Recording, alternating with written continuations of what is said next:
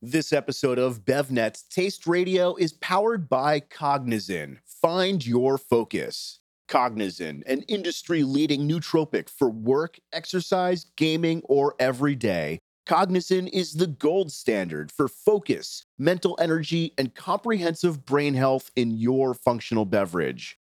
Give your customers the best ingredient for brain health with Cognizin. Learn more at cognizin.com.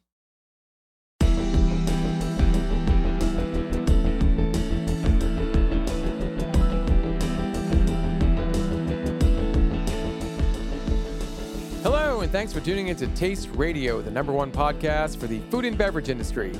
I'm editor and producer Ray Latif, and you're listening to episode 211, which features an interview with Pat LaFrieda, the CEO of Pat LaFrieda Meat Purveyors. Just a reminder if you like what you hear on Taste Radio, please share the podcast with friends and colleagues, and of course, would love it if you could review us on the Apple Podcasts app or your listening platform of choice. Pat LaFrieda wasn't supposed to be in this position. His father, Patrick Sr., forbade him from joining the family's 100 year old meatpacking business and wanted for his son to be anything but a butcher. LaFrieda eventually convinced his elder to join the company in 1994, and since taking the reins as CEO, he's built it into a sprawling $200 million empire that supplies meat to some of the country's finest restaurants and chains, including Shake Shack, whose burger patty was developed by LaFrieda himself. The company has also developed fast growing retail and e commerce businesses each of which has helped it weather a massive downturn in the restaurant industry caused by the COVID 19 crisis. In the following interview, I spoke with LaFrieda about how he turned a small business with five employees and 40 customers into the first name in meat, one that boasts over a thousand food service and retail customers. As part of our conversation, he also explained his definition for quality and how it fit into the company's evolution, why relationships are everything in business, his vision for the future of Pat LaFrieda's, and his opinion about plant based meat products, one that's rather unexpected. Hey folks, it's Ray with Taste Radio. I'm going to call right now with Pat LaFrieda, the CEO of Pat LaFrieda Meat Purveyors. Pat, how are you? Good. How you doing, Ray? Thanks for having me. Thank you so much for being with me. How are things in your neck of the woods? These are very odd times, Ray. Very odd times. We thought we've seen just about every type of obstacle and struggle, uh, and then here we are in the middle of a pandemic, but we're still in the fight. We're still working every day and uh, supplying meat. People still need to eat. And you've been supplying meat and helping people to eat meat for many, many years now. When did uh, the company start? When did you launch? Well, my grandfather started La, LaFrieda Meat Purveyors in 1922. So nearly 100 years of serving restaurants with meat and he got into the business from a transition he did from retail to wholesale, meaning from selling in a retail butcher shop to supplying restaurants in New York City with meat. And he did that during an amazing union strike, which was basically a walkout of all the butchers in the 14th Street meat market. And back then, if you had a restaurant and you wanted meat, you had to get it from the 14th Street meat market. There was no other place that you could get it from. It was a very controlled business. And if there was a union union strike, that's it. They walked out, and restaurants didn't have meat. So my fa- grandfather found that as an opportunity. He went to New Jersey to, to small farms. He was able to obtain beef and then bring it back to New York City, portion it, and sell it to restaurants. When did you get involved with the company? I know your dad had some reservations about you joining. I mean, how did you convince him to be part of the family business and what were you doing before that? It really starts with how hard this business is and how much harder it was. My dad and my grandfather had really experienced this industry probably in, its worst time ever. So having to bring in entire animals and having to sell if you sold two top rounds of beef you had to sell two flats. If you sold two flats, you had to sell the two strips. It's very different than it is now. But the environment that they were in and the dilapidated buildings of the 14th Street Meat Market really made it a depressed career. And my father didn't have a choice. My father was forced to be into the meat business because Italian American families then really the sons followed what their fathers did. when it came to me, I'm Pat LaFrieda III. I was the generation that was supposed to go off to college, learn how to do something bigger and better. And my father forbid me to be in the meat industry, and he forbid me to join the family business. Although I had worked every day off from, from high school, every day off from junior high school, and before that, since I'm 10 years old, I worked with my dad on the weekends and on vacations. And it was the best job I ever had in my life. It made sense. Like there was a demand for meat. We were the purveyors. We sourced it and we supplied it. I mean, it was just, it made complete sense. I got to go in the trucks, make deliveries with the drivers, get to go into the kitchens and speak to chefs. And everyone just treated me so well on the chef side. It's the only thing that never made sense to me. So I went off to college. I got a finance degree. I joined a brokerage house on Wall Street called the Hibbert Brown, and I was there for not even a year. I got my Series 7, my 63 from the SEC. I was fully licensed, and I despised it. I found myself selling intangibles to strangers over the telephone. And within a year, I begged my dad to get off Wall Street and to join a family business, and that I would be the one that would that would help grow the company. And it took some some convincing. And my aunt, my father's sister, uh, Lisa LaFrieda, she was partners with my dad, and she was just retiring. And she was, you know, my father's the like the lover out of the two, and she's the fighter. So she really wanted our company to to survive another generation. And in talking with her, and then she talking to my dad, we both convinced my dad that I could join the family business.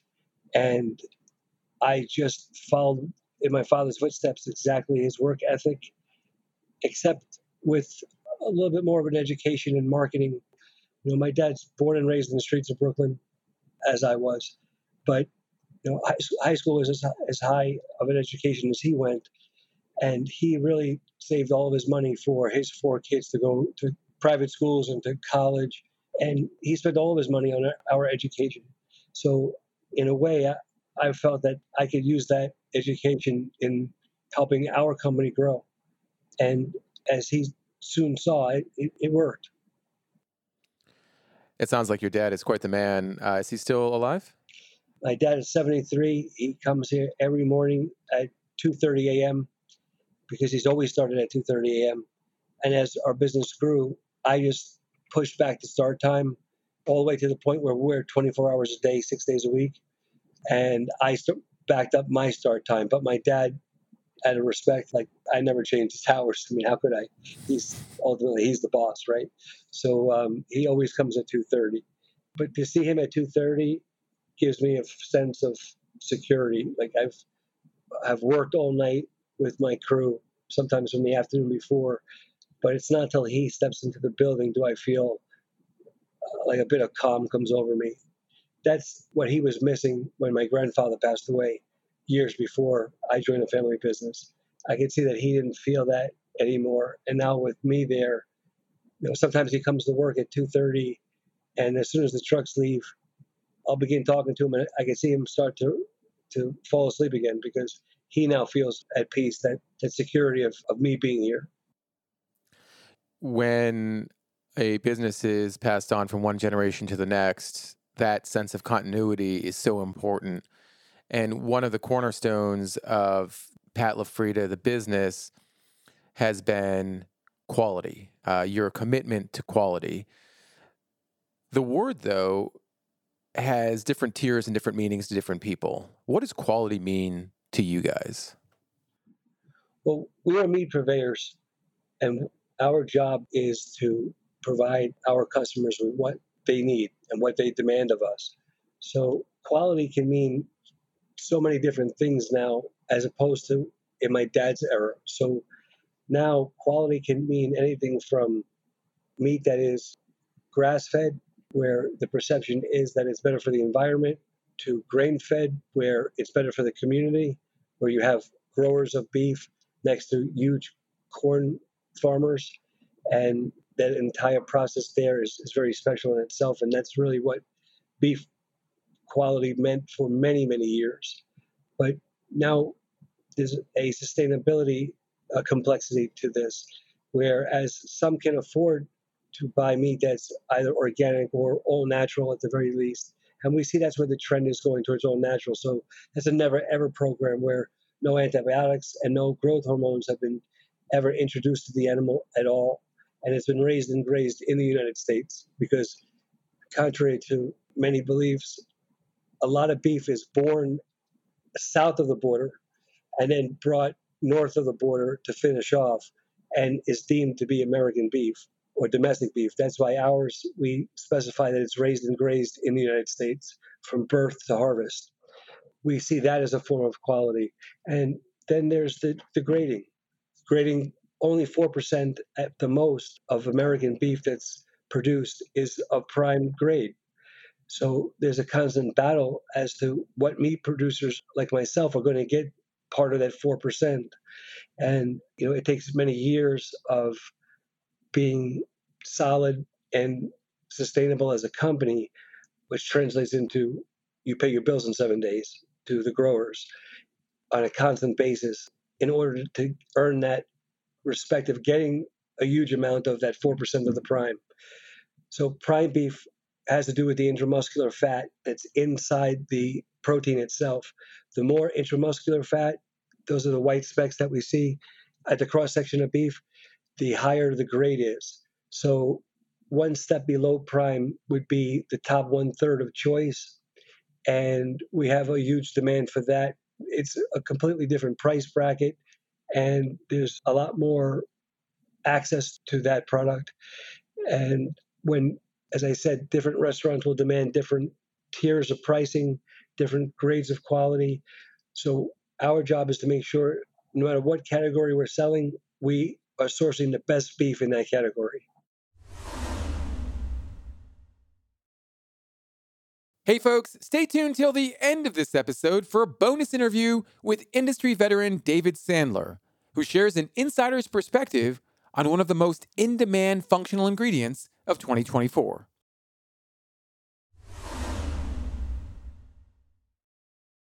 What I'm hearing is that a lot of it depends on your customer partners, your restaurant partners, as to what their customers are looking for on the plate, despite it being the same grade of meat, right? I mean, the way you prepare and process protein is just is pretty unique. Could you tell us a little about what you do that is so special?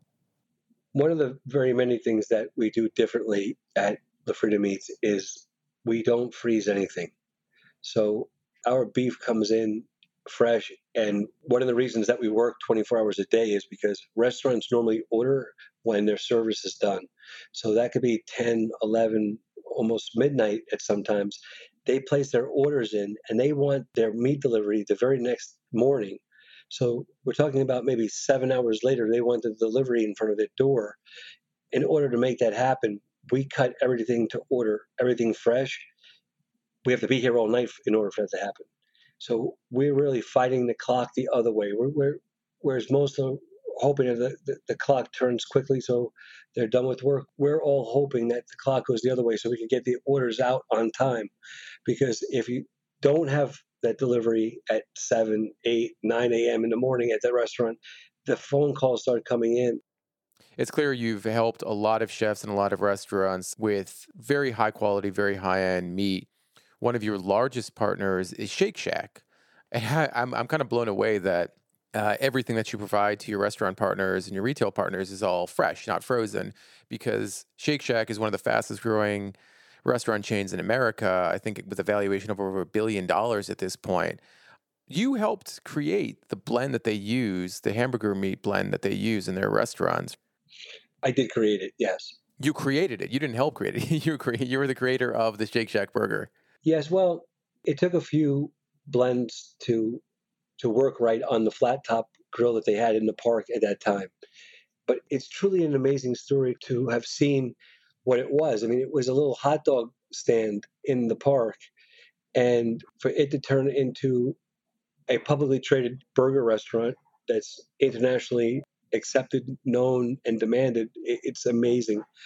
And I remember trying to explain it to my dad he didn't really understand what I was telling him when I said there were long lines of people that were waiting for the burger, and I actually took him to the park, and I said, "Dad, you see this line?" He goes, "No, this can't be for Shake Shack." I'm like, "Dad, this is for Shake Shack. This line here of 250 people are all people waiting to get a Shake Shack burger." I think that was one of the proudest moments that that I've shared with my dad. You know, for him to see that really came full circle because we've always been known for our burger meat, and it was usually the Louviers and the Danielles of the world would stop by our place for, let's say, like grilling season, Fourth of July, Memorial Day, Labor Day weekend. But they weren't buying meat from us for their restaurant the rest of the year. So I knew that was one of the things that I really needed to promote was how great our burger meat was. Our meat is chopped; it's not ground, and can we pause there? And I, I want to ask you, why is your meat chopped instead of ground? Well, because we use whole muscle. So we only use whole cuts of beef to make our chopped beef. And again, it's one of the reasons that keeps our burger much different in quality and, in flavor than any other producer of burgers. Um, most burger producers use imported trimmings, mechanically deboned beef, and then they'll add some small fraction of beef in on top of that we only use whole muscles, so whole cuts of beef, chucks, beef clods, briskets, boneless short ribs. And in that manner, we're able to control the flavor always. When you bring in trimmings from other countries, you really don't know what's in that. All they'll tell you is the fat to lean ratio. That's not as important as knowing what cuts of beef go into our LaFrieda original blend. And to make Shake Shack's blend, I had to take our original blend and tweak it somewhat, mostly with the brisket, uh, adding brisket to it. But for it to, to cook right on that flat top, it took a little ingenuity and reverse reverse thinking on what's best for that cooking device. So we all learned a lot of lessons from that, and they've since changed that from that flat top to a, a different one. But that was the first time that we know of where a butcher actually tweaked their blend according to what the chef's kitchen equipment was. And the size of the burger had to be a certain width to match the size of the of the bun. The kind of thinking never happened before. So that the burger was a half inch wider than the bun so that when it cooks, it matches the bun. And you know, those kind of attention to detail points really made Shake Shack and their consistency and training really made Shake Shack stand out from every, everyone else. I don't remember seeing this when I've been to Shake Shack. Does Shake Shack advertise that they're using Pat LaFrieda beef on their menus? Um, does Shake Shack advertise using LaFrieda beef? They do locally, I believe, on their website, and they do mention us a lot, and they do credit us with their blend in their Shake Shack book. But to be a national and international brand, I don't think there are many people in Saudi Arabia that can assimilate our name with a burger. So it doesn't really work in a universal way. But when, when they went public, they kind of had to be a little independent on that side. But that's fine by us. We're, we were never we, we were never the type that pushed for our name to be on the menu or to take credit for anything. We are the meat supplier. We're the purveyor. So our job is to supply them with beef and to make sure that, that their blend is consistent and their blend is supplied to them every day, fresh. I have seen your name on other menus, though. You know, if I'm going out to a local restaurant, I'll see on a menu, you know, we use Pat LaFrieda meat for our burgers or for our steaks.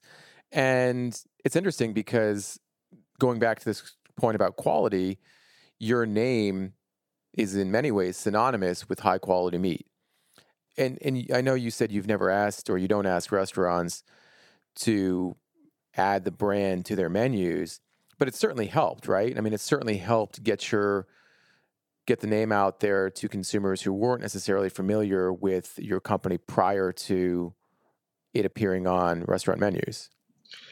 Yes. So our name being on on restaurant menus really helped our exposure to the general public. And I'll tell you, with Boston, Boston's been a great market for us. And when we first went to Boston, we were asked by the Red Sox to actually do our cheesesteak there and actually cook it there. And I warned my crew, I'm like, look, they're going to associate us with the Yankees. I don't know what's, you know, we may get roughed up down, down here, uh, up here. I, I don't know what's going to happen. and I got to say, I think in the first half hour, someone walked by and said, hey, Pat LaFrieda's got a, a, steak sandwich here. Pat LaFrieda's, and we just were so honored. And um, our business in Boston's grown ever since. So Eataly opened there, and the newest, I think, the biggest project I've seen in Boston in a long time is the Encore. Encore opened in Boston, and it is huge. And if there's a place that needed hotel rooms, it's Boston. Just staying there for for the games while, while, we were there for for a few months. I mean, it was expensive. It, it was even hard to find hotel rooms in Boston. So yeah, the Encore has been huge for us there, and so now we have three trucks that go to Boston every day. Wait, you guys are Yankees fans? I'm just I'm not I'm done with Pat LaFrieda's beef. I'm never. no, I'm just obviously I'm kidding. Um, we do have more Met, Mets fans here than Yankees fans, but being a New Yorker, both teams have done well and done poorly. And I think it's great to have like an alternate team. So the Yankees weren't doing well. All right, we're Mets fans now, and vice versa. Now, not very many people like that, but we always like both teams, to be honest with you. And we work with both teams. We we supply a lot of meat to the Mets, and we work with the Yankees as well. You know, you mentioned Eataly uh, in Boston, and I actually bought some uh, burgers from Eataly the other day, and specifically bought them because they were Pat LaFrieda brand and they were fantastic. Having your name on restaurant menus certainly seems to have helped your retail division as well. Is that a growing part of your business? I assume it is now, you know, in our in our current circumstances where obviously nearly every restaurant in America is closed. Um, obviously, they're still doing takeout, but people buying meat at grocery stores is, you know, through the roof. Yes, the demand for our product in, in retail has really risen to the point where we've turned down the last few uh, grocery store chains that, that have asked for our product because we've always had the mentality of we're going to serve our customers that are with us 52 weeks a year. And just because product is short doesn't mean we're going to sell it to someone else for more money. We, we never do that. Uh, it's kind of the legacy of why we don't serve Peter Luger's as much beef as we could. Earlier, I spoke about the 4% of beef in America is prime. Well, we're going to make sure our customers that buy from us every week get that the first dibs on that product. But as far as retail goes, retail has been growing tremendously for us. And yes, restaurants are closed now, but they will reopen and things will come back to normal. I'm very optimistic about that. It's going to take a little bit longer than I had hoped, but it will come back. But if we hadn't had such a great retail demand, we would be very lost right now because with all restaurants being closed and open for maybe curbside delivery or, or delivery, it, it's about 10% of the business that we that we did with restaurants. And our retail has risen about 500%. Actually, the packaging for retail is very time consuming because each item has to be portioned, exact weights, and labeled as such. So it takes a lot more time to produce all of the retail demand that we have. So our butchers are working still the same amount of hours as they were before this crisis. If you think about it, our restaurants helped us get a retail name, and during this time, the retail business business has helped us survive through this crisis, only to be here for when our restaurants reopen. And I, mean, it's part of being a, a meat purveyor who's open 24 hours a day. You know, I speak to chefs all night long, and whether I'm consulting on their menu or I am counseling them to get off their couch and get back into the restaurant. And even though they won't be doing a lot of business, it feels a heck of a lot better to be doing something. Yeah, I'm always going to see the glass half full. I, am always going to be optimistic because what other choice do we have? You know, we often say, "Oh, we never lived through anything like this before." No, we have. We've lived through stuff like this before. It looked differently. It didn't last as long, but we have lived through things like this before. I was at the base of the Twin Towers when they fell. We were here during Hurricane Sandy, which was nothing but some rain and no electric for a week. Snowstorms in the city that gave us blackouts for weeks on end, uh, especially down in the 14th Street Meat Market. We've seen disaster before, and we've always come back, and we'll come back from this. And I think that all of the the different obstacles that we faced prior to this has has really geared us up to being able to handle this. It's going to take everything that we have to get our restaurant industry back to where it was. So uh, not just me counseling them at night, but it's going to take support, and uh, it's going to take some time, but it's going to happen. If you work in the food and beverage industry and you're serious about growing your team, make sure to check out the BevNet and Nosh job boards. To get the most bang for your buck, purchase a package and receive a discount. Head to bevnet.com or nosh.com and click on job board at the top. You know, I love your perspective of optimism and positivity. It, it, it is what we need. Um, you know, you can get really down at any given point of the day, and it's relationships that really help. You know, folks that you can lean on, friends, colleagues, mentors, etc. It sounds like you've had relationships with chefs and restaurant owners for years, if not decades. And it's been a boon to your business and theirs. You know, we we chatted before our interview and, and you talked about how these types of relationships take a lifetime and it's not something you can fake or buy. What's been the most important aspects of building relationships, building long lasting relationships? Number one is accessibility. Customers want to be able to pick up a phone and call someone who could make the call and change their day. So if they're short an item or if they forgot to order an item, at that point it doesn't really matter. The fact that they're able to pick up a phone and get someone that can make a difference in their day and save them from a small catastrophe of not having product and having an 86 an item for the night is really key. And, and all of that has to do with being reliable and sustainable ourselves. So the fact that we're always open. We're always accessible. We always have product on hand to supply restaurants, our restaurants. When I said you can't fake it, you can't fake a relationship because relationships are only built between two parties that respect each other. And to gain the respect of a chef, you have to be very reliable for a decent amount of time, like decades sometimes to prove to someone that you're always going to be there for them. And like I had said earlier, our best friends are our customers. I mean, we spend so much time working with our customers. They have become our best friends. On our free time, that's who we spend our time with. That's who we go away with sometimes when we when we have the chance. You know, that's who we have a lot of fun with. So yeah, it's it's it's a lifetime of dedication in that relationship to build it. But if you're reliable, if you're accessible, and if you can make the changes that will help that customer, that customer, you won't call them a customer for very long. They'll soon become your friend. And, and that relationship is priceless. Now, that has to be backed up with quality of product. It has to be backed up with pricing that is equal or reasonable to what is available in the market. You know, there's there's a lot of aspects that, that come into play. You can be friends with someone all you want, but business is business. So a relationship is one aspect, but it has to be backed up with the right product, the right expertise, at the right pricing, and the right service. You know, some people think that the long game for the meat industry includes plant based and lab grown meat. And, you know, in our industry, in our in our focus at BevNet Nosh, we look at a lot of trends that are related to better for you products, natural organic products, and a lot of people associate plant based meat and lab grown meat as quote unquote better for you. Uh, I'm curious as to your perspective on those types of products and their impact on the future of the meat industry. Well, I don't think they have any impact on the future of the meat industry. I think that the meat industry will always be here. It'll always be efficient. It'll always be solid. And there'll always be demand for real meat.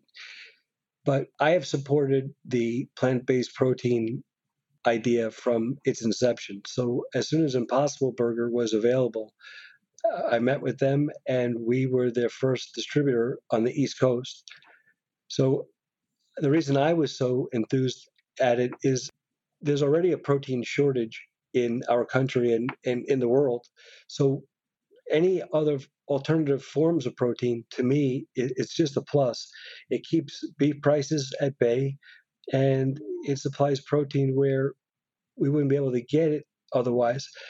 When i ask consumers what they like about first of all very many people are surprised that i would support such a, a project right? I mean i'm the meat guy and i'm i'm selling plant-based protein but i see nothing i see nothing wrong with that. It's another form of protein. I think it's a great idea. But when I ask consumers what it is about it that they like, they can't really answer me other than it's better than for the environment, which they don't really know that it's not completely better for the environment. I think it, it will get there. I think, like anything else, it will only improve in flavor, in consistency, in texture, which all three of those I don't like. I'm not a big fan of eating any plant based protein if it's the center of the plate, like a burger. I like it as something else in the dish. Like David Chang at Momofuku made me all of his dishes using plant based protein, and they were delicious dishes. And I didn't know that I wasn't eating real beef. It, it really tasted like any other dish that he had because of the flavors. But when you put that in a burger and no matter what you put on that burger, you're going to get to the to, to the center, right? It doesn't have the texture, nor will it, nor should it. I, I never thought that if you wanted an, an alternative source of protein, why would you want it to make it look like it bled? Why would you want to fake yourself into eating beef when you really don't want to eat beef? So that that's the way I feel about it. But I'm all for it. I think that the product will only get better. And you know, I've been distributing it for three and a half years so last year when Beyond Meat became public, I wondered where everyone was for the three years before that. I was distributing it. It seemed like there was only a real big buzz and demand for it when the advertising and the word of mouth and the social media really like took it to a level that it hadn't been in a couple years. You know, for something that's been available to go from steady sales to a huge jump because of the publicity. To me, that means that it's going to plateau and come down a bit. And you know, I don't know what the future is for plant-based protein, but I can tell you the future for meat is a good one. The future of the meat industry looks bright. How do you feel about the future of Pat LaFrieda's? I mean, what challenges do you see going forward? What are your most compelling hurdles? What are the most what were the biggest hurdles for the company to grow from your generation to the next one? Well, I think the biggest hurdle for right now, for the next good 10 years, for the next decade, is going to be to rebuild the restaurant industry that was torn apart in a matter of days. The majority of our food source are restaurants, and we need to support those restaurants. And those restaurants are predominantly small businesses small businesses are the engine to our economy. And we often hear about small businesses, we need to help them, but this is the perfect example of how this will hit home because we now have seen what life is without restaurants. I would say that everyone wants them back. So, in order to get them back, we really need to support them however we can. And restaurants need to innovate. This is something to learn from this is the time when when you do need to pivot, change your, your business plan, and change how you conduct business. You know, there will be a lot of opportunities right now for those that can figure out those solutions, and we need to be there to support that. You know, at the top of our conversation, you mentioned that your father and your grandfather wanted to keep you away from the business. They had seen the hard times in the meat industry. We're going through a hard time right now. Has that changed your perspective as to your children getting involved in the family business? My perspective for my children so I have a son who's Patrick IV and a daughter, Juliana. And I would say that she's more like my aunt. She's the fighter and he's the lover. And she's nine and he's 15. But my perspective for my children is that I send them to good schools and I want them to be something bigger and better. Yet my father is telling me, no, my kids have to take over and be the next generation, and this company needs to survive the next generation. I'm like, Dad, what happened to me? You didn't want me here. It's like, ah, oh, don't don't pay attention to that. so I guess that's his way of saying he's very happy with our growth and he would really like to see our company last another generation. I mean, it's his legacy. And I think when he, he sees how well our company's doing, he's constantly mentioning his father and how proud his father would be. And I'm the oldest of four. I always felt like it was my my job to make sure my it, it was my responsibility to make sure that our company lasted another generation because it's it's really what our family is. I agree. I, I mean, I would absolutely love to see the Pat LaFrieda brand and company be independently owned for the rest of my life. And uh, I think it really means something when it is truly family owned. Pat, uh, I can't thank you enough for taking the time to be with me. These are definitely trying times, and uh, you know I commend you and your team and your family for taking this leadership role in providing the country with the highest quality food, giving your employees and your colleagues the kind of motivation and optimism that we need at this time. So thank you again. All right. Thank you for having me and thank you for listening. You really are someone that cares and, and that's the only way that we're going to make it out of here is to get the word out. Indeed. Thanks again. Thank you, pal.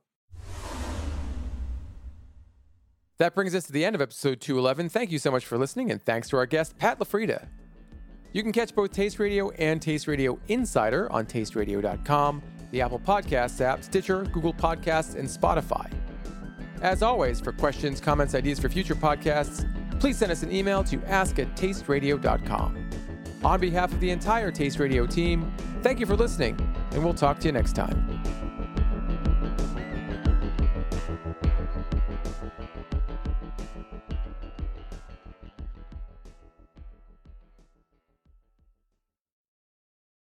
Hey, folks, it's Ray with Taste Radio. Right now, I'm honored to be sitting down with David Sandler, an industry consultant working with Kyowa Hakko. David, great to see you. Hey, great to see you guys. David, you've been in this business, the beverage business, for over 20 years. You've been working on functional beverages for quite some time as well. And I'd love to hear from you about that term because it's an often used term in industry. But what is a functional beverage? As far as you know its category a, a, lot of things fit in it and mostly it has to do with sort of the overall way it can benefit the human body to some effect that you wouldn't normally derive regularly without some nutritional support. But more so it seems to be used in the category of like mood relaxation or some other type of performance benefit that you might get say to improve athletic ability or fitness or health aspects. So we're seeing a lot now of products coming out that fit that mold where you're talking about more mood, relaxation, even hydration, and then having energy for performance or for health. There are a lot of benefits that can be described as functional, but within this umbrella of functional beverages, could you talk about the growth of the category and where it's going in 2024 and beyond?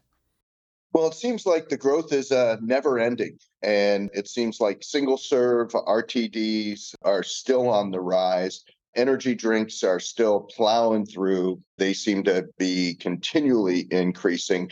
Now, what we're seeing, though, is an attempt to try to add some other additional benefits to energy drinks including hydration and you know focus mood and just better overall feeling. And we're starting to see other health benefits being added to some of these drinks as well. Let's talk about one functional ingredient in particular that's cognizin which is a, an ingredient that i have a lot of love and respect for. But talk about cognizin and what makes it a leading nootropic well, one, you come with uh, years and years of experience from the makers, uh, Kyowa Hakko. They just have such great processes and really stellar research and very solid scrutiny behind their ingredients that they do work with and promote. And so from there, you know you're going to get something that's that's really, you know, first class. We talk a lot about having better focus in today's workplace or today's environment where there's so many factors that are going on. This ingredient seems to really shine. Its data shows unparalleled performance. And uh, for myself as a user and a formulator, it's finding its place in many of the drinks that I am working on where I'm trying to enhance focus, enhance mood, and improve cognition over uh, longer term use. Is this an ingredient that's becoming more in demand among today's consumers, among modern consumers, and why? Well, I think one we're we're starting to see it more in products that are out there. So consumers are starting to understand a little bit more about it. But also what we're finding is is that while lots of groups are out there promoting these ingredients that enhance mood or focus or concentration or cognition and so forth many of them are wrapped around dosages that are not able to be achieved for you know many of the functional mushrooms for example require a much larger dose than people are using in the dosing. So they're not seeing the benefit that they would derive whereas when you get a cognizin based product one there's the requirement to have a dose that matches their research unless you're actually getting that feeling. You're getting that function coming out of it and that's why I think we're starting to see people switching to it and adding it to their products.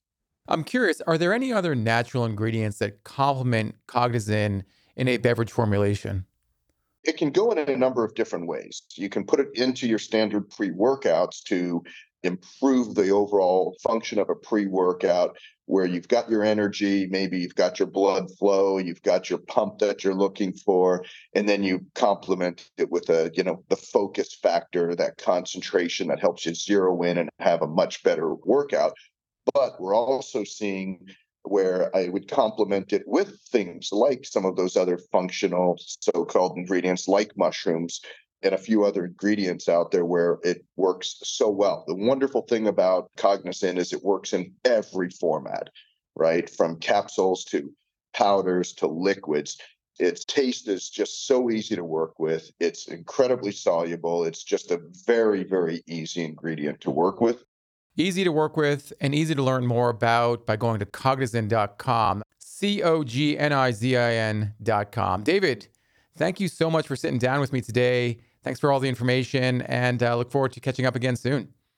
It's an absolute pleasure. And again, thank you for having me.